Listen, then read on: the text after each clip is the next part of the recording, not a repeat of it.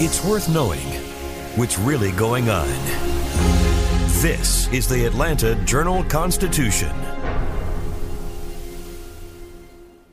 Donald Trump has been indicted in Atlanta. We have so many court dockets to follow, but we haven't really seen anything yet. The Atlanta Journal Constitution has covered every moment of this historic case. I've been writing about this investigation for two and a half years. Our team is led by reporters Bill Rankin and Tamar Hallerman. Follow our coverage on AJC.com and listen to new in depth episodes of the award winning podcast, Breakdown The Trump Indictment, only from the Atlanta Journal Constitution.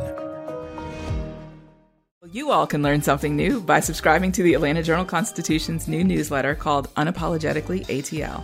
It's all about the people, the events, and the entertainment happening in metro Atlanta that black people might want to know about. So subscribe today at www.ajc.com slash unapologetically ATL.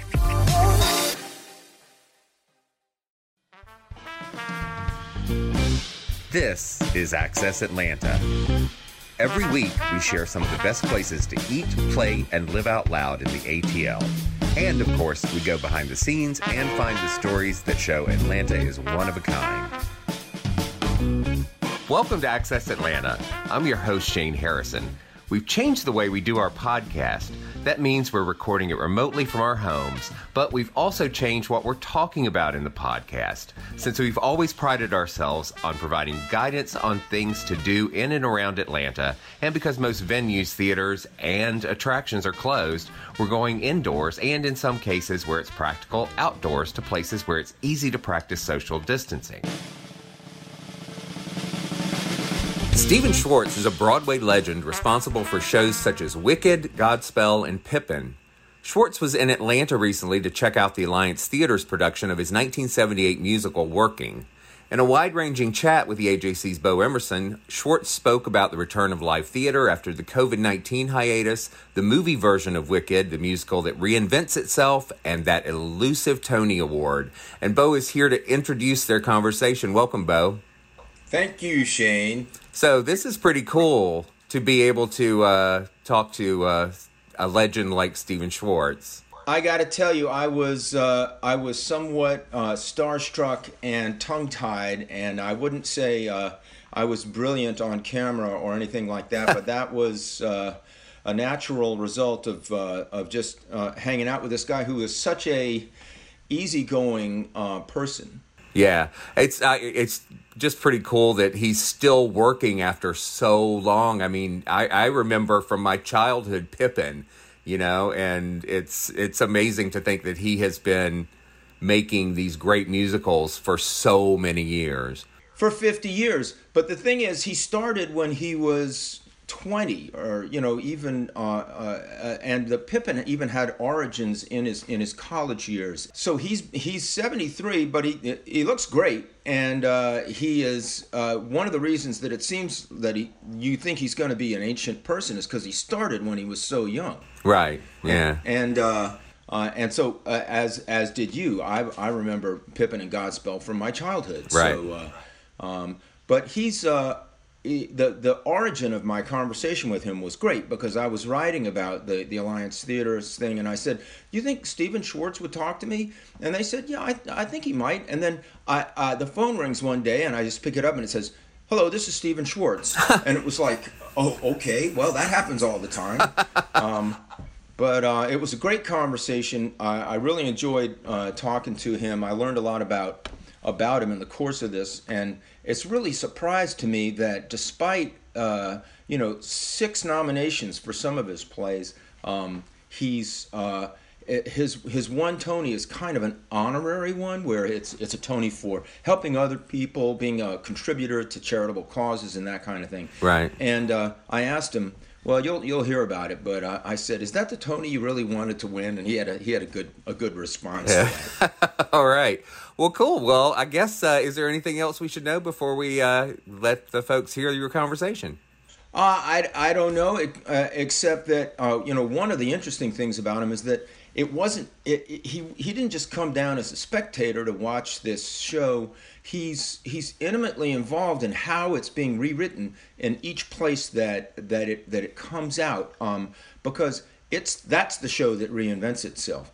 Uh, uh, it, it, we, we talk about that uh, in the interview too. But so he was working hand in hand with the folks at the Alliance um, because he wants to make sure that it comes out right. Awesome. Well, that's great. Well, um, thanks a lot, Bo, and uh, let's hear from Stephen Schwartz himself. Okie dokie. Hey, I'm Bo Emerson with the Journal Constitution, and uh, today we have a treat. We're going to talk to Stephen Schwartz who is an icon in theater. He wrote two blockbuster plays before he was barely out of college. Uh, his most uh, recent um, uh, earth shaking creation is Wicked, which not only has become the second most money making show of all time, but is now going to be a movie filmed in Atlanta. He is here with us right now to talk about one of his shows from 1978, Working, uh, which uh, has become a kind of a template for a show that reinvents itself uh, as the years go by. And I just want to say it's an honor to have you here, Stephen Schwartz. Thank you for joining us. Thank you, Bo. I'm happy to be here this morning. So you saw the uh, premiere uh, of Working I did. I got night. to see Working in the tent. In the tent. Right outside the Alliance Theater last night. There, it's a terrific cast. And um, it's very exciting in that it, the show has been tailored literally for Atlanta. It features some interviews in it with um, people that uh, they went out and talked to in Atlanta. There's a, a new song, um, especially written for Atlanta by local composers uh, Brandon and uh, Kristian Bush. Right. And uh, um, I'll get. Carlos I want to get it in the right order. Yeah. was, is Carlos Andres Gomez. There you I go. want to make sure I had his two names in the right order. It's a terrific song. I heard it last night For the first time. for the first time. Yes. By the way, this show has also been tailored for the COVID environment, which Yes. uh, we uh, are as well. We've both been vaccinated um, more than a month ago, and uh, we're six feet apart. We took our masks off so you could see Stephen's fantastic face. Thank and. Uh, we. Uh, well, this is the point of being vaccinated. That yes, you can do this, right? Exactly. Yeah, And we hope you get vaccinated too. absolutely. But uh, and the show has the actors separate from each other. It's Yes. Outdoors in a tent. Um, it follows incredibly strict guidelines to keep them safe and to keep the audience safe. Yeah, the audience is sort of in pods. I think based on the groups that buy tickets, they're seated together and then there's space between them. So if you come by yourself, you've got one seat, and if you come with a family of four, you have four seats, but then there's space. So it, it feels really safe, even if you haven't been vaccinated, but everybody should get vaccinated. Yeah, thank you. and how does it feel to see uh, your show back on a stage? How does it feel to see theater starting again? I, I didn't even realize how much I had missed live theater, not just my shows, Right. but any shows. Um, you know, it's been a year. Yeah. And uh, while there's lots of great stuff on television and uh, cable, et cetera, and cool movies, you know, to watch there, there's just nothing that beats live theater. Just having the sound of the audience, the sound of the audience laughing, and after a musical number, that kind of roar of appreciation. You know, there's you just don't get that anywhere else. Well, I know the audience is missing it. And they're not only missing uh, seeing the show, but they're missing each other. They're Yeah, missing exactly. being out there and doing things together, which is really the, the whole point of theater. But I think the thing that makes this show very interesting to me is the way that it has metamorphosized uh, with sort of each new generation. I wanted to, to get you to talk about that. Yeah, well, we, we didn't really do that on purpose. it just um, working was created in 1978, um, and it was adapted from a book by Studs Terkel, the very well-known Chicago um, radio personality and interviewer.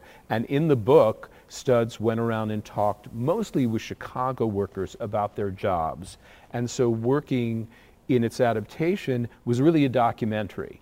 And, you know, we did the show and thought, okay, that's it. But then 10 years later, we realized, well, the workplace has changed. So we have to update this and update that and do a new interview here. And then pretty much every decade the show gets rewritten. Because you uh, old uh, lines of work uh, get uh, uh, yeah, there are things that there disappear. That, yeah, that th- jobs that that don't exist anymore, or they exist but they've changed uh, remarkably in the way that um, the, the, in the specifics. So it hurts uh, my feelings because the newsboy was one of the people. I know the newsboy, but there I guess there really aren't newsboys anymore. Well, maybe there's there news. Are. I mean, I get a there's newspaper. news people, I guess. Yeah, news people.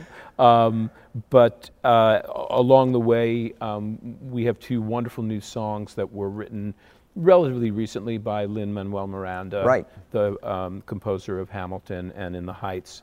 Um, but now just recently we came up, up with this new idea, which is to allow each community theater that's doing the show to substitute for the some of the interviews local interviews. Go out talk to people in the community and edit down the interviews and put them in. Um, and so that keeps the show ever current and it's been very popular for obvious reasons with high schools and colleges because then it becomes a whole learning tool. But even a professional production like this one, um, you know, they went out and talked to people in Atlanta, and it's it's really exciting. It makes it really of the moment. Now, was that Tamilla's idea, or was that your idea, or how did that uh, did those did, did that sort of? Well, it sort of happened happened simultaneously. Uh-huh. Um, I had seen last year a production up in my hometown. We have a little professional theater in my hometown in Connecticut, in which the director did this. Obviously, he had the idea. He came to me, and um, I helped shape the the interviews with him. And then, you know, I started to think, well, this is a good idea for everywhere. And then when um, I was called by the Alliance and our wonderful director, Tamilla Woodard, and she had this idea sort of independently, you know, I was able to say, well, we're already working on that. So, you know, I'll learn a lot, and I did from seeing how she approached um, inserting local, uh, specific local interviews. Now, you didn't just turn her loose and say, you can rewrite this play any way you want. I kind of did. Oh. I mean, uh, uh, there was a little bit of guidance in that I sent her um, the template that we ha- were starting to develop for other theaters to do this. But I thought, you know, she's a very accomplished director, and I just thought, well, let's see what she does, and and I'll learn something. And I did. She put in a couple of uh, old songs that had been cut, returned, and um, both of them worked very well and um, moved some things around. So uh, yeah, uh, I learned I learned a lot last night. Now, uh, the the live long day starts out with a typewriter. Is there a typewriter? Uh, uh no more typewriter, afraid. See, that's another there you go archaic uh, exactly technology right. that has gone away. Uh, let's hope that doesn't happen to any other elements of my profession. But it will just it will morph. It, it, will, it will, will morph. evolve, but it will always be here. That's true. The has any play ever done this before? No, not to my knowledge. That's really that's what I think makes it so exciting. Of course, there is uh, um, devised theater. You know, uh, uh, an example of that is the Laramie Project, where actors right. go and they go into community and they talk to people and they make out of that a play, but then it's frozen forever. To my knowledge, this is the first time that um, a, a, show, particularly a musical, uh, allows each uh, each community to, to make it bespoke for themselves. And it doesn't make you nervous to see your baby being sort of tossed up in the air by other folks? Um, a, a, little bit, sure. I mean, listen, some of these productions are going to work better than others. Right. And some um, companies and directors and actors are going to make better choices than others. But working, because we were constantly updating it anyway, it just felt as if, and, and also what it's about you know, that it's about workers in a community that tend to be invisible to us, that we don't think about, and suddenly shining a light on them. And what a great time to uh, put that show on. I know, of course. It's so of the moment right So, now. what do you think about those workers now? Do you think about them even differently? I mean, you were seeing this back then. Uh, yeah, I think so. I mean, what I what I think now is that I'm glad that there seems to be a more global awareness of these people who sustain our lives. You know, we, we just go blithely about our lives Right. and we, we don't think about um, the people who are making it possible for us to live like, you know, the way we do. Um, but now I think, obviously, because of what happened during the pandemic, there's a greater awareness of that. I just hope that it, that it stays and doesn't fade as we, you know, find our way out of the situation. And of course, uh, people like Studs Terkel were always aware of that, and we're trying to tell the rest of us. uh, Yeah, I mean, Studs was, you know, the, the leader in that. Studs more or less created what has come to be known as oral history. Right.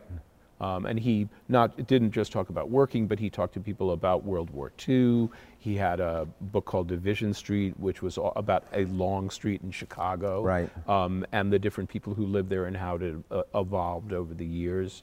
Um, so yeah, he was very much in the vanguard of this technique. Well, so uh, it's it's it's an old show that has become enormously relevant. Um, the uh, you've got now uh, the, the the enormous success Wicked uh, that's going to now be a movie, and it's Yeah. going to be filmed in Atlanta. I am happy to say this is now it's now been um, Revealed. Revealed. And you had a conversation uh, uh, with Stacey Abrams about this. Would you like to? Uh, I would very much like to talk about this. Yes. Well, as you know, the whole film industry in Atlanta has exploded, and um, you know this has become a real. It's like Hollywood East, Right. in a way. And it's uh, called Y'allywood. yeah, oh, I like that. I hadn't heard that before. yeah, I'm going to use that from now on.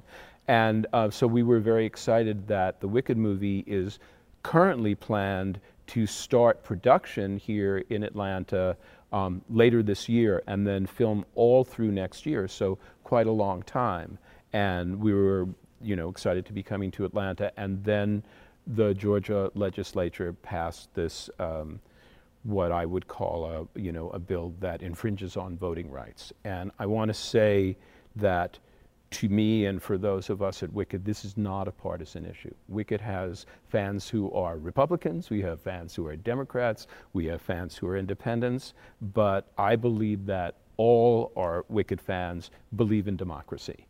And they believe that people who are old enough to vote and want to should have the right to do so without having that right impinged upon or suppressed. And I feel whether it was um, deliberate or inadvertent to give people the benefit of the doubt, the new bill impinges on the rights of people to vote, makes it more difficult, and particularly targets uh, certain groups. Maybe that was on purpose, maybe not, but that's the effect of it. And as you know, many people or uh, organizations have decided to boycott uh, Georgia because of it. And there are films that were due to um, be filming in Atlanta that have withdrawn. And we were considering doing that. Um, and then had a conversation with Stacey Abrams, um, who was responsible in a lot of ways, uh, uh, she and her um, colleagues, for actually getting the film industry into Atlanta. She strongly urged us not to boycott. And she pointed out that um, a boycott and withdrawing the film from Atlanta would hurt the very people that we're trying to help in terms of workers, in terms of small businesses. And what she has asked us to do instead is to, as she says, stay and fight. So we're going to stay in Atlanta, but we're going to make meaningful contributions to organizations who are supporting, for instance, um, voters who now need IDs and it might be difficult for them to get those IDs, but there are organizations that are going to finance helping that. There's also federal legislation um, before uh, Congress right now. Um, there are two bills to protect the right to vote. We're going to um, give support to those bills. So um, we can come to Atlanta, which we wanted to do, and still feel good about ourselves for doing so. Well, we appreciate you doing that, and uh, it's going to be very interesting to see Wicked uh, uh, turn into a movie. I know, I'm so excited about it. And Wicked has uh, really got your uh, lifelong theme song in it, which came to you uh, later in your career, uh, "Defying Gravity." How do you how do you uh, describe that? What that song means to you? Um, it, you know, it was just uh, a feeling that I had inside of me from the moment I heard about Wicked and decided this was uh, an idea, a novel by Gregory Maguire that I wanted to be part of turning into a musical. And almost on the first day, um, I, when I was going to the piano and just noodling around trying to find a sound, um, I, the, the, the sound of those first chords of Defying Gravity just came to me about like this is the witch's power and this is when she flies and this is what it sounds like so there was something in me that i think just you know reverberated for that That sounds like that came before the words came. way before way Uh-huh. before and then i didn't touch it you know because we spent um, a year w- just working out the story and outlining the the show and, and how we were going to tell the story before Winnie Holzman, my collaborator who wrote the book, you know, started uh, started writing the script and before I started writing the score. But then I went back and found this stuff that I did at the very beginning, and it turned into Defying Gravity. Now, did you know uh, uh, uh, Galinda's and Elphabas when you were uh, in, in high school? Of and course, don't we all? Don't we all? I mean, the song "Popular" Yeah. um, was just sort of based on um, some of the, well, I'll call them girls because they were then girls that I knew in, in high school, and a Uh-huh. Sort of the mean particular girl there was- well, there was a cheerleader I kind of had a crush on, and Uh-huh. everybody in high school had a crush on this girl, and I kind of wrote wrote the song about her. Um, Elphaba, for whatever reason, I just had inside me. Um, you know, I'd like to write. I've been told that I write um, shows and stories a lot of times about. Um, outcasts, for want of a better word, about people who find themselves outside of the mainstream of society and are longing to be part of it, but then have to wrestle with, well, what's the cost to myself mm-hmm. at what am I giving up in order to have this? That's very central to Wicked, obviously, but it's also part of Pippin, it's also part of Godspell, Right. it's also part of Hunchback of Notre Dame. I think, you know, writers have certain themes that we dwell upon. So anyway, Elphaba, I thought, you know, from the minute I heard there's this book called Wicked, and it's the Oz story from the Wicked Witch's point of view, I just felt, oh, oh, I know how to do that. The, the, uh, your choices in, in the plays that you write are, are unusual, and, they, and there's a theme of sort of the Old Testament that runs through some of those choices. There's a lot of biblical stuff in your Yeah. work. Um, how, how did that happen to happen? Uh, some of it was just um, coincidence, to be honest. You know, Godspell, um, well, that's New Testament, of course. Right. Godspell was offered to me. Prince of Egypt, which is Old Testament, was, um, you know, offered to me by the film company who was, DreamWorks, who was making the film. And, you know, then subsequently when it was turned into uh, live theater, which is coming back to London very soon, thank goodness. Um, but then others like Children of Eden, which it's an Old Testament story, um, you know, I sort of wanted to do. I think I just, I like dealing with these themes. You know, the Bible asks big questions. Which are It- big themes. It tells big stories. It, um, it asks big questions. They're um, ethical and moral and personal dilemmas that thinking people wrestle with every day. And so to me, it makes for a good theater and it challenges me to look at my own views. And so you, you end up writing a, a, a song like Day by Day, which of course the, the, the gospel has the lyrics in it already. right? Exactly. But uh, the, uh, that now is sung in so many fellowship uh, rooms and at youth services in uh, Christian churches. I know, I love that. All over the place. And so that's, that's an interesting outcome for a Jewish kid from uh, New York. Exactly right. A Jew- Jewish boy from Long Island, Uh-huh. and uh, yeah, um, songs from some from Godspell. In many cases, have now become part of masses and services. And Although at the why not? time, people were uh, sort of, uh, some people reacted poorly to Godspell. They thought you were making Jesus into a hippie. And Well, that actually happened a little bit later. When Uh-huh. Godspell first came out in the 70s, it was pretty widely embraced by religious groups. It got performed before the Pope, et cetera. And we used to have, you know, priests and nuns and pastors, et cetera, would come. Um, but then uh, later on, a few years later, as I think a more maybe uh, fundamentalist strain of um, religion maybe developed, then yes, there there was resistance and the thought of like, oh well, they're somehow they're they're not showing respect Right. to Jesus, where in fact the show is a celebration uh, of his teachings. You know, it's it's not uh, really a, it's not the passion play. It's not a story Because of- there's no resurrection. Um, yes, unless you count the curtain call. Right, okay. Right. But uh, no, it's it's really about what he taught and how we as a society um, can become a community built around that. I mean, it's very simple. He said, always treat others as you would have them treat you. And if we all just did that and nothing else, everybody involved in any religion, people who have no religious convictions whatsoever, everybody, if we all just treated other people the way we would like to be treated, we'd live in a much better world.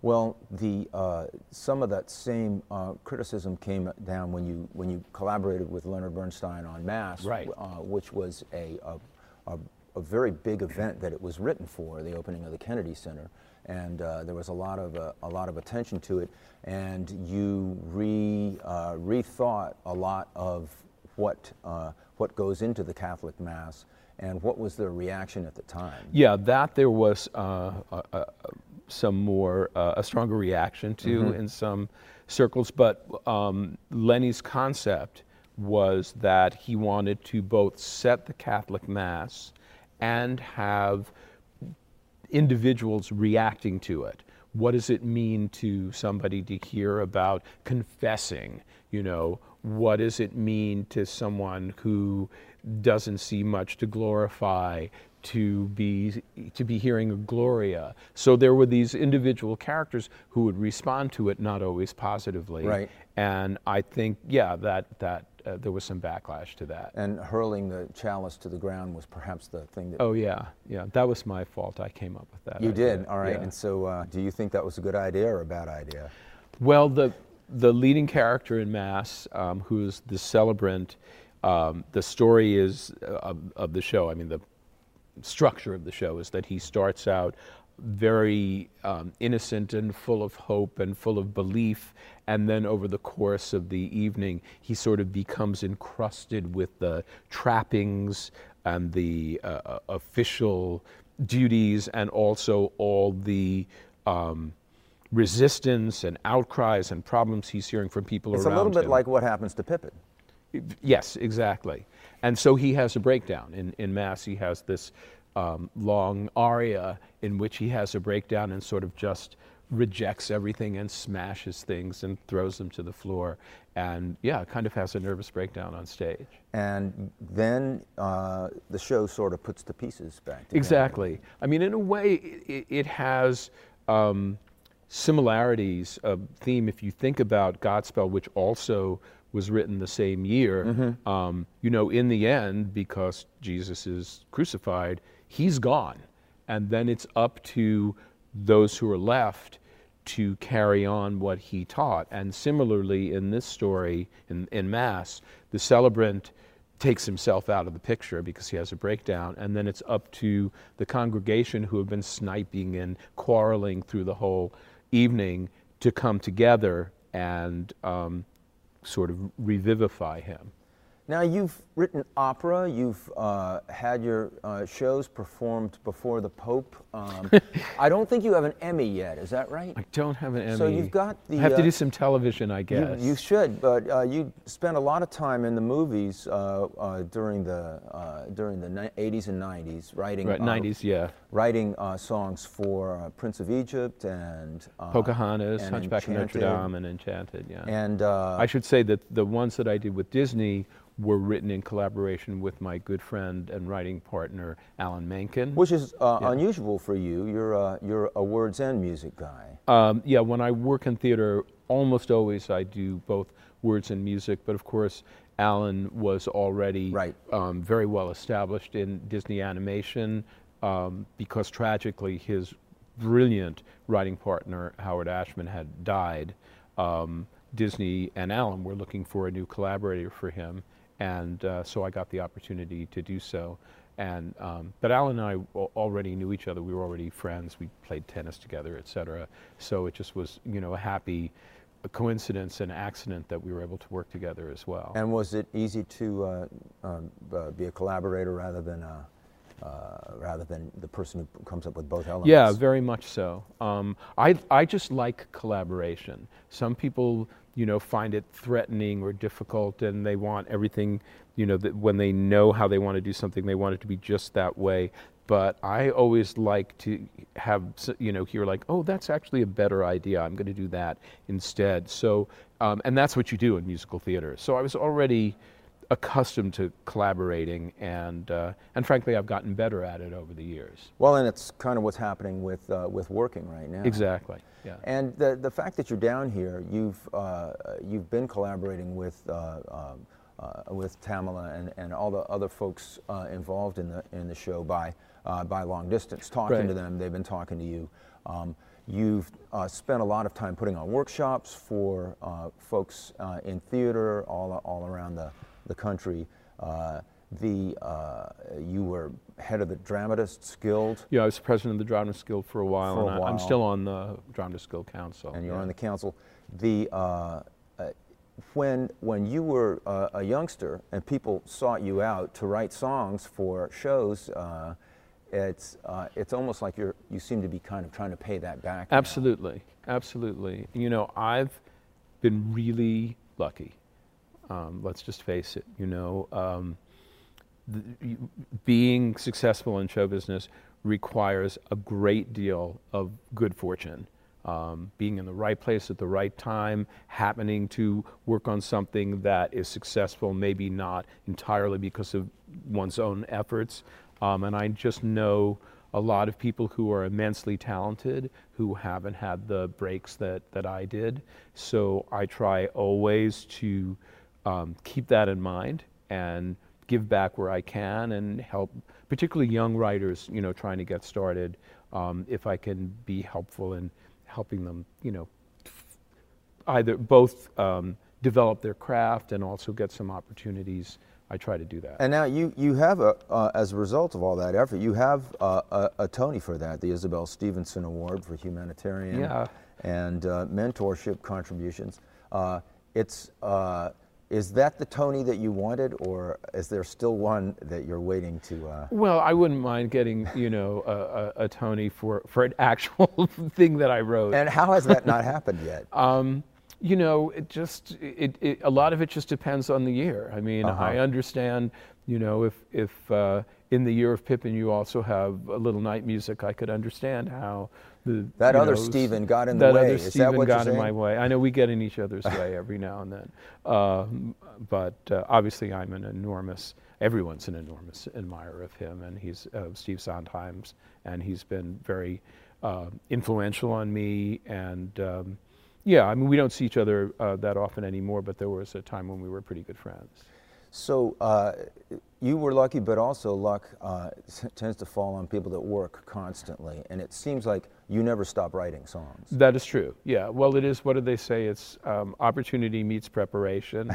um, yeah. No. I. Um, it's what I always wanted to do, and I like to tell stories, and I'm lucky in that people come to me with stories um, to see if I'm interested in telling them, and I get the opportunity, and they give me the opportunity to do it. So as long as that continues, I expect to keep writing. So have you written any songs today? Um, nothing this morning. Well, actually, I'm lying to you because um, we're doing a sequel to Enchanted, Uh-huh. um, which is starting to film right now. Uh-huh. And I have some revisions to do on the lyrics, and I was working on one of the songs this morning. You- so, uh, yes. You don't want to sing us a little bit of it, do you? Um, I think I'm not allowed to. Disney's very strict about that. Well, it's uh, it's a delight to get a chance to talk to you. You uh, too, Bo. And I you. very much appreciate you taking time with us. And uh, uh, the the show is is a is a great moment for that show to be on this stage, and it's great to have theater on any stage. Right I now. agree. It was really exciting to see live theater last night and to see something, you know, just the the audience and the cast interact and hear the sound of the audience again and know that this, you know, working has been particularly devised for Atlanta at this time. That was that was a good feeling. Is it all going to come back? Is uh, everybody going to come back to the theater? I actually think so. All I right. mean, maybe I'm over optimistic, but I think at least some people have to be feeling the same, you know, hunger I am to, again, not just see something, but have my fellow human beings participating in that experience with me. Um, you know, that's as old as humanity, and so I have to feel that that will come back.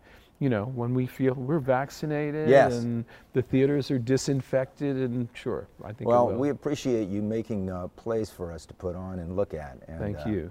Uh, thanks for taking time with us. appreciate it.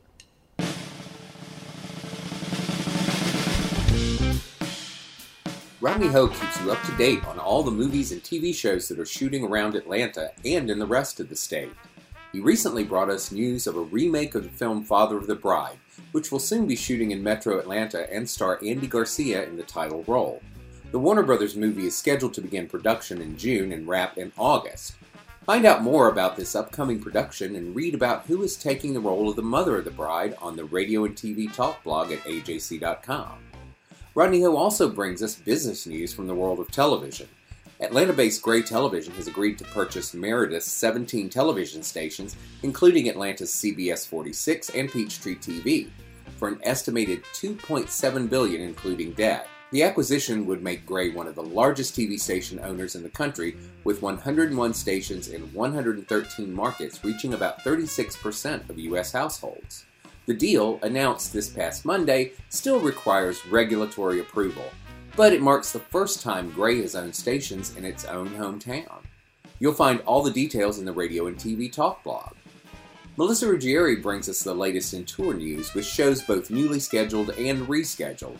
The Doobie Brothers' 50th anniversary tour has changed dates for the second time, moving a show originally scheduled for June 2020 to June of 2022. In between, it was supposed to come to Alpharetta's Ameris Bank Amphitheater. And the Flaming Lips have announced a tour set to begin in August this year before winding its way to Atlanta in spring of 2022. Get the full story on these and other tours on the Atlanta Music Scene blog at ajc.com. The AJC's dining team continues to explore some of the best in takeout with the Atlanta Orders In feature, which you'll find in print in the living section many weekdays. One of the places they recently visited is Tuscany at Your Table. The prepared items in the deli case are a testament to the labor that Luigi D'Arienzo puts into delicious yet affordable tastes of Italy. Some, like gnocchi alla sorrentina, plump potato gnocchi baked in tomato sauce with mozzarella cheese and fresh basil, are nod to the Campania region surrounding his native Naples. Others are expressions more typical of Tuscany, where he moved while in his mid 20s to put his culinary degree to work within that region's agriturismo industry. Read more about Tuscany at your table and catch up on all the places the team has visited on the Atlanta Restaurant Scene blog at ajc.com. To get the AJC delivered or to subscribe to the e-paper, go to ajc.com slash subscribe. For more things to do in and around Atlanta, go to ajc.com. Our senior editor is Nicole Smith. The podcast is edited by Tyson Horn. The theme music is by Bo Emerson and Billy Gewen, and I'm your host, Shane Harrison. Join us next week for more Access Atlanta.